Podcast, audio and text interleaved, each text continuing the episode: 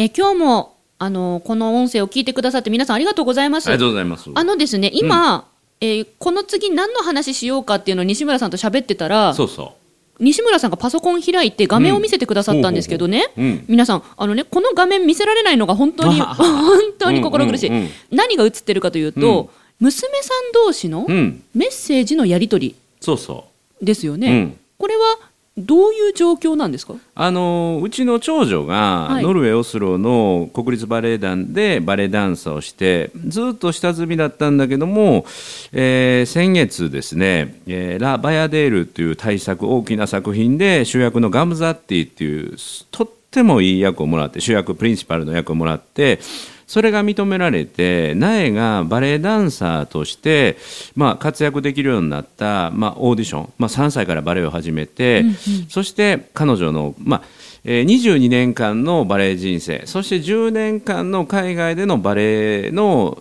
活動そして現在に至るというものをこれからバレエをもっと頑張りたいっていう若い人たちに伝えるというプロジェクトがありましてね。はい。でそのプロジェクトの長女苗の自分のプロフィールを僕と次女にアドバイス欲しいって投げられてきてねで次女の21歳の宮野のアドバイスがとっても素晴らしくて僕が出る幕なしみたいなっていうのを今私に見せてくれたんですよね。皆さんこのねあの要するに家族の中で、えっと、お父さんと、えっと、妹さんに長女の方が苗さんがアドバイスちょうだいと言ったわけですよ。で、うんえっと、お父さんが何も言わずして次女の宮野さんが送ったアドバイスを私拝見させていただいて、うん。すごいの。そう。これ本当に家族の会話ですか？姉妹の会話なんですか、これうううん。姉妹姉妹。で姉妹でありながら実はここにあの契約関係が入っててね。契約関係、はい、苗は次女の宮野を広報部長。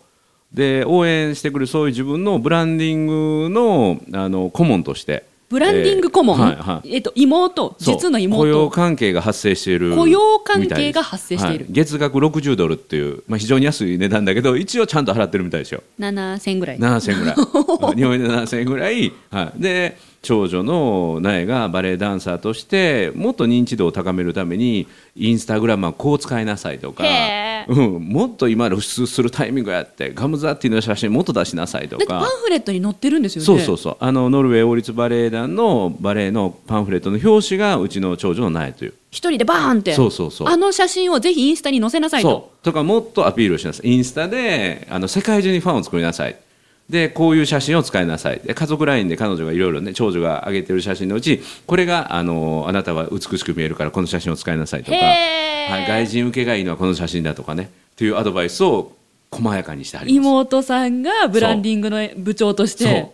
ですそれは僕が見ててもほほーっていうような素晴らしい指摘が多いんですよ。いや本当に私も今パーッとねあのうん西村さんに見せてもらったんですけど、うん。もうアドバイスというかね、この言ってることがうん。もう的確すぎて、なるほどなって思ったんです。だからあのぜひ今日は、うん。えっと、リスナーの皆さんにもうん。どんな内容なのかっていうのを伝えたいなと。まあ、ね、まあ、はい。ヒントになるような、うん思いままあ、した次女のアドバイスが皆さんのヒントになることがあるかもしれないので、はい。それをちょっとお話ししましょう。お願いします。はい。褒めるだけが褒め立つじゃない、はい、日常の中からダイヤの原石を探し光を当てる褒める達人的生き方を提案する。今日も褒め立つ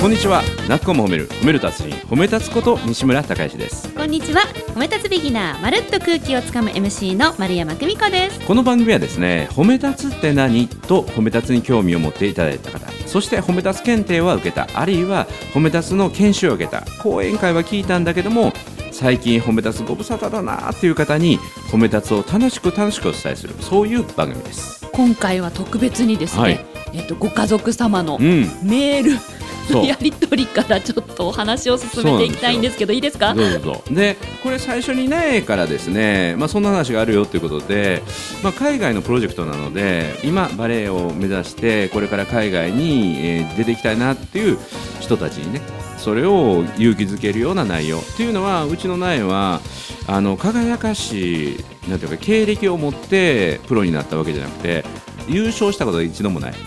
うん光が当たるようなところに舞台の中心で立ったことはこれまで一度もない。あのー海外でバレエ団で入団してプロになるような人は日本にいた時にはほぼ全員が主役を張ってます。何かしら、うん。主役日を張って本の舞台では主役を張るような人しか海外できないんだけど、うん。まあ、普通に考えたらそうですよね。そう。うちの娘ははい日本のレベルで真ん中の主役を踊れなかったのに海外まで行って苦労して苦労して認められなくて認められなくてそれでももう最後までしがみついて努力をやめなかったらなんと大舞台で海外のノルウェーの王立バレエ団で主役までなっちゃったという。そうですよね。そう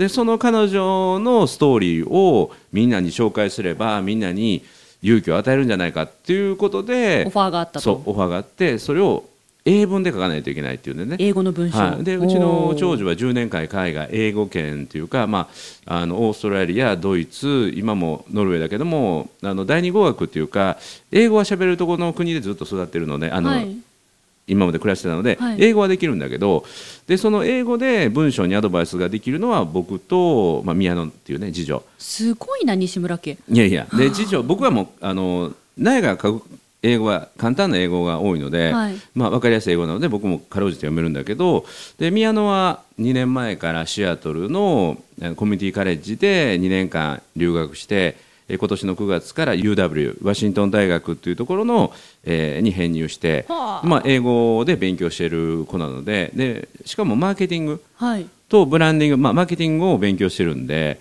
でちょうどこのプロジェクトの苗のブランディングそれにぴったりのねアドバイスをしてて。そうなんですよ。あの長女の苗さんが、うん。要は英語でねこううん。文章を書いたわけですよ、うん。自分はこうでしたこうでしたと、うん。でそれが大体1200文字ぐらい。うんワードで4枚ぐらいうん。書かれていて、それを見た次女の宮野さんが、うん。まあ、もうちょっとこの言い方をこういうふうにすればとかここにエピソードを加えればとかあとパパがいつも言ってるような、うんうん。こういう話を入れてみたらなんていうのが続くんですけど、うん。私一番刺さった一言が、うん。うん。どこでしたっけ？ここここってさっき。うんうん。これはねリスナーさんに紹介したいんですよ。うん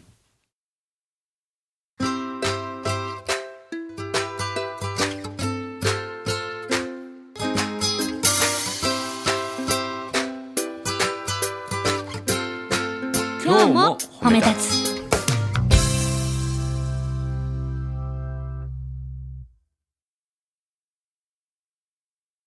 これなんてなんて読みますか？これこれこれなんて？フィギュア。フィフィフィギュア？フィギュア。フィギュア？うん見本やね。見本、うん。あなるほど。見本って言って今言ってました。ECC さんのレッスン入ったらうん。こういうの簡単に読めるようになるから、ねあのねーねは自分がどこの立場のフィ見本になれるのか、うん目指す姿にねなれるのか、はいそれを明確にした方がいいと思うっていうこのこの言葉、うんこれうん何かを目指すなんかこう突き詰めたいとかプロになりたいっていう人にとって一番大事なんじゃないかなって思うんですよね。そう。でね僕はさらにすごいなと思ったのはそのねえねは自分ねえねっていうのはお姉ちゃんのことねえねえねえねえって言ってるんだけどどういう立場の人の目指す姿になるのかを明確にした方がいいと思うというだけじゃなくてねそれは例えばバレエをやってる人だけじゃなくて仕事とか学校とかでも悩みを抱えてる人もねえねえのオーディションの話を聞いたらきっと元気をもらえると思うよって。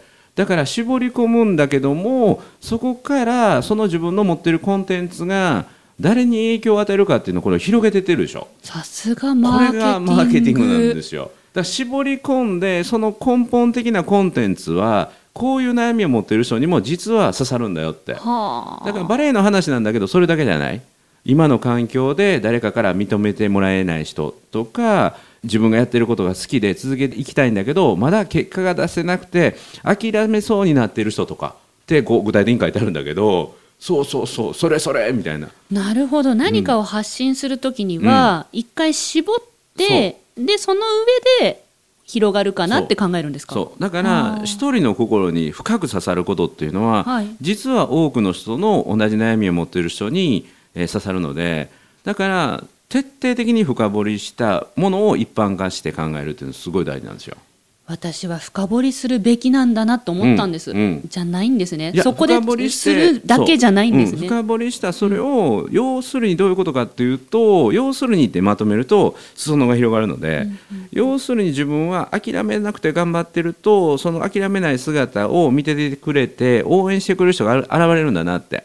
これはバレエの世界もそうかもしれないしそれ以外でも会社でもあるよねって考えるとみんなの話になるのでだから自分が持ってるその知識やとか体験を自分が持ってるその自分の置かれてる立場だけで考えるんじゃなくて違う立場で同じ悩みを持ってる人あるいは同じ苦しみを感じてる人っていうふうにちょっと視野を上げるとすごい広がります。褒め立つもうん。そういうふうに誰かに絞り込んでから視野を広げてったんですか、うん、だからあのやはり自分の価値に気づけなくて、はい。えー自信を持てない人ってすごく多くて、まあ、それっていうのは、まあ、僕の話だけどもそれだけなくてみんなの心にもつながるっていう。だから自分の中の悩みをずっと深掘りしていったら、まあ、日本中世界中につながっていったということですね。結果私はこうやって MC として縁をいただきましたけど、話聞くたびに、うん。あ私もって思いますものね、うんうんうん。こういうことですね。しかもリスナーさんも俺も私もって思ってくれるから今聞いてくれてるんですもんね。そう。なんですよ。四歩目。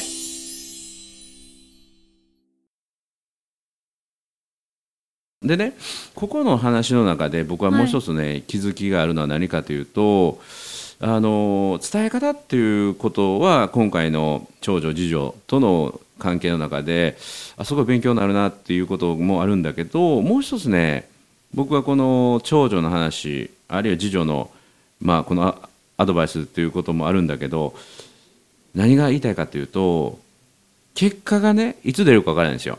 結果はいつ出るか分からないけども結果が出た瞬間に全ての結果が出なかった過去が全て価値のあるエピソードに変わるんですよ。ああうんそうですね。何事もそうですね。だから彼女は今回長女がガムザッティでラ・バヤデールっていう舞台の中でガムザッティっていう主役を掴んだ瞬間に今までの自分の日の当たらなかった下積みにブワーッと日が当たって太陽の日が当たってそこで彼女のなんていうかな凄みが伝わるっていうね、うん。でこれは結果出なかったらただのあの結果に出ない人なんですよ。で何が言いたいかというと、はい。結果が出るまで諦めないと今まで積み上げてきたものが回り道した分だけ全部プラスになる、なるほど。うん、だからなとにかく続ける。とにかく続ける。結果が出るまで続けたらそこまで長かった分そうなんか高い山になっていると。そう。でね結果が出たらああの人をやると思ってましたとかね。言うよね。そう。言結果が出るまではそんな夢みたいなもんとか。言うよね。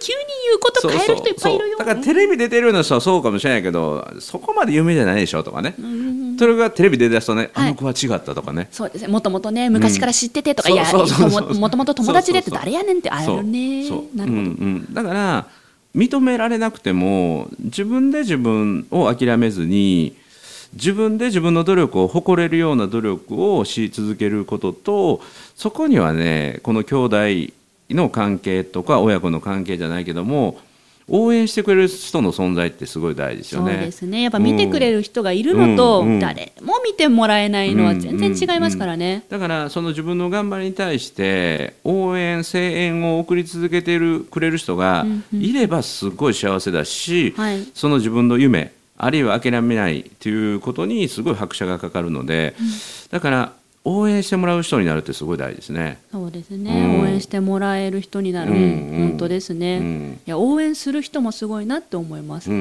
ん。今聞いてくれてるリスナーさんもいろんな人を応援してる立場かもわからないですけど、うんうん。改めて今誰を応援したいのかなぜなのか。応援することが自分の夢を叶える練習にもなりますからね。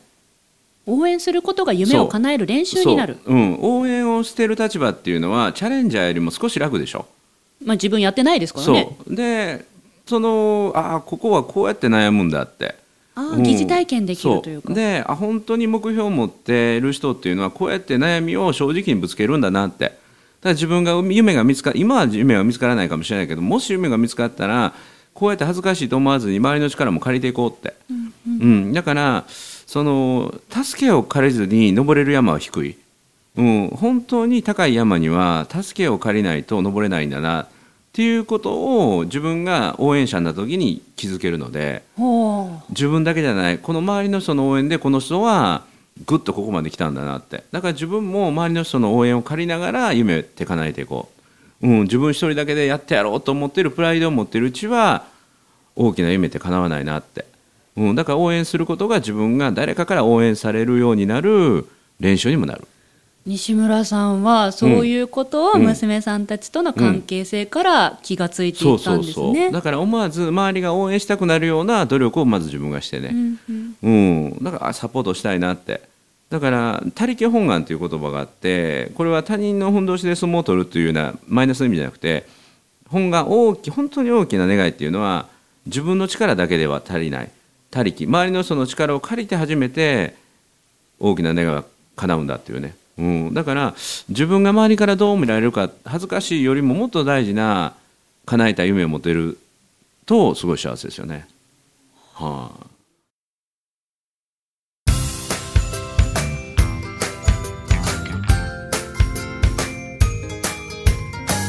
い、褒めるだけが褒め立つじゃない。今日も褒め立つ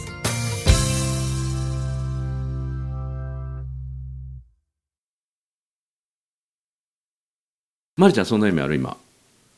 い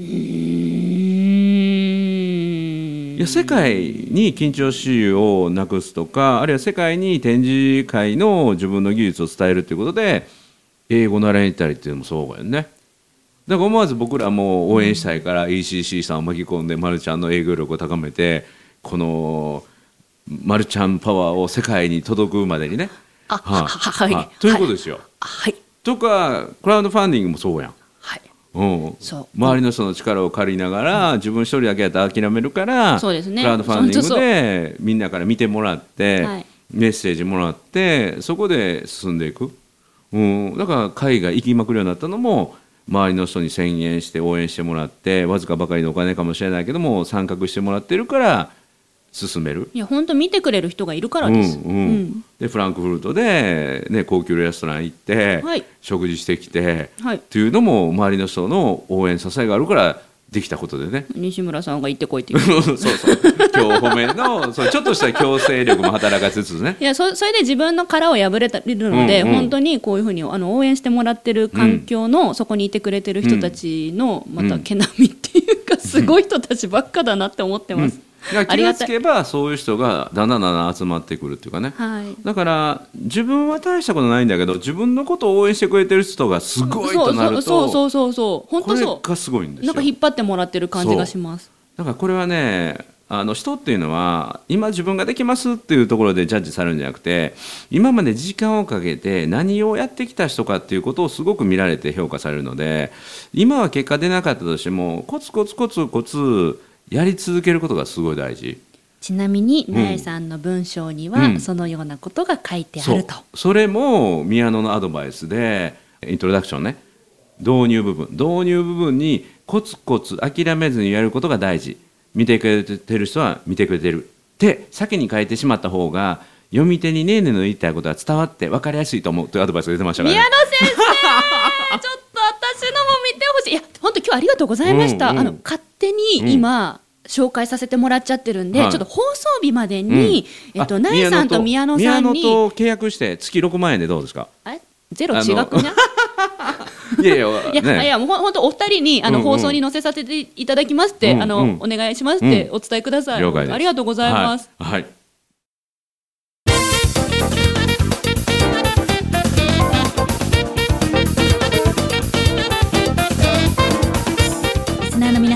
がでしたでしょうか、えー今回はですね今日褒め初めてのいきなり、えーパソコンの中からネタを探してトークにしてみると、うん。しかも家族の大事なメッセージ。ってうんいう形でやってみました。こういう新しいチャレンジもぜひリスナーさんが楽しんでもらえるんだったらやってみようかなと思いますので、でねこの苗が、はい、えー来年の4月の10日に凱旋公演をするんですよ。凱旋公演。あ日本でなかなか日本で踊る機会がないのでこのノルウェー王立バレエ団のプリンシパルの西野舞子さんが、えーノルウェーのバレエ団の若手を日本に連れてきてそして日本のジュニアダンサーも舞台プロの舞台に上げてっていうのが2020年の4月の10日。4月の10日。10日金曜日に NHK の大阪ホール。大阪ホール、はい、ここ3000人ぐらい入るところなんですが、えーそこで来ます。で S 席1万円 A 席5000円なんですが S 席のシート僕があとまだ50枚ぐらい個人的に持っているので、えーもし、えー希望される方はあそうか。あのーなかなか僕と個人的にあのやり取りできないですよ。あのぜひ、えーどっかで探していただいてあの探していただいてはい来ていただくことちなみにこの4月の10日のノーザンライトの贈り物ノルウェーから日本の皆様へっていうこのバレエのコンサートに ECC さんもねスポンサーで入ってもらってへはい。いますのでぜひすごい4月の10日大阪来てください、はい、ということで泣く子も褒める褒める達に褒め立つこと西村隆之と。褒め立つビギナーまるっと空気をつかむ MC の丸山久美子でした。今日も褒め立つ。それではまた次回